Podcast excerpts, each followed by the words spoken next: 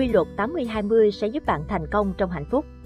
Chỉ có 20% những người mình quen biết mang lại 80% hạnh phúc cho ta khi tiếp xúc với họ, số còn lại phần nhiều là những mối quan hệ xã giao, những người có liên lạc nhưng không thực sự quan tâm đến ta.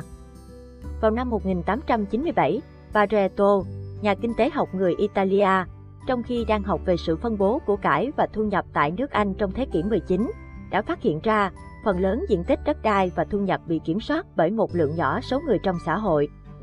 Trên thực tế, 20% dân số kiểm soát đến 80% của cải và thu nhập.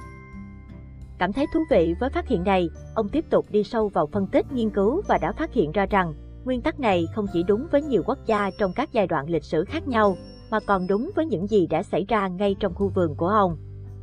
Tại đây, Pareto thấy được rằng 20% cây đậu Hà Lan được ông trồng đã cho ra đến 80% hạt đậu mà ông thu hoạch được. Sau nhiều nghiên cứu, ông đưa ra nguyên tắc Pareto, hay còn được gọi là quy tắc 80-20 mang ý nghĩa rằng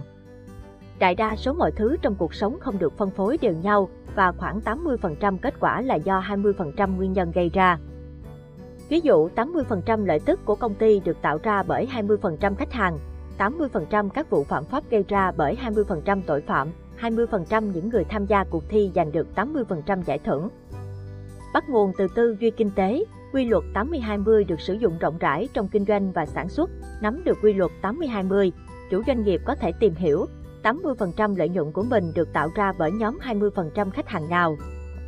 Từ đó thay vì chăm sóc tất cả khách hàng một cách dàn trải, doanh nghiệp có thể đầu tư quan tâm nhiều hơn tới nhóm 20% khách hàng tiềm năng nhất, tìm hiểu xem họ thích gì, nhu cầu của họ là gì, mình cần làm gì để họ tiếp tục ủng hộ cho doanh nghiệp.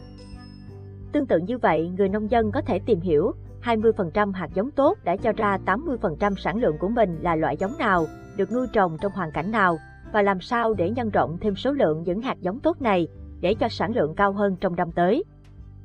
Quy luật 80-20 cũng thường xuyên được áp dụng để nâng cao năng suất lao động. Nếu cho rằng 80% thành quả công việc của mình được tạo ra bởi 20% thời gian làm việc hiệu quả, bạn có thể theo dõi xem 20% thời gian đó rơi vào thời điểm nào trong ngày, ở hoàn cảnh nào, được làm với chu trình nào.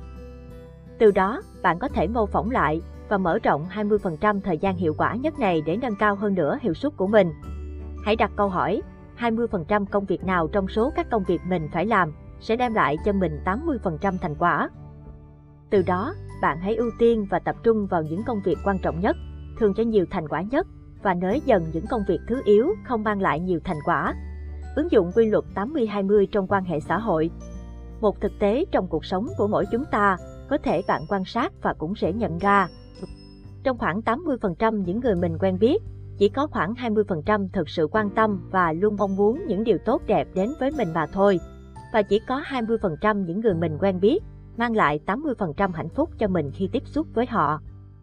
Số còn lại phần nhiều là những mối quan hệ xã giao, những người có liên lạc nhưng không thực sự quan tâm đến ta.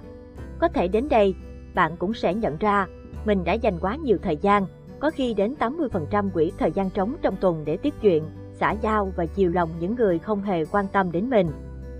Còn với nhóm 20% những người thực sự quan tâm đến mình, mang lại cho mình 80% hạnh phúc thì mình lại dững dưng, cho rằng tình cảm ấy là hiển nhiên và hiếm khi nhắn tin, gọi điện để nói chuyện cùng họ. Chúng ta hãy tối giản hóa cuộc sống bằng cách thanh lọc dần những mối quan hệ không cần thiết, bớt đi thời gian chiều lòng, đón ý những người không thật sự quan tâm đến mình.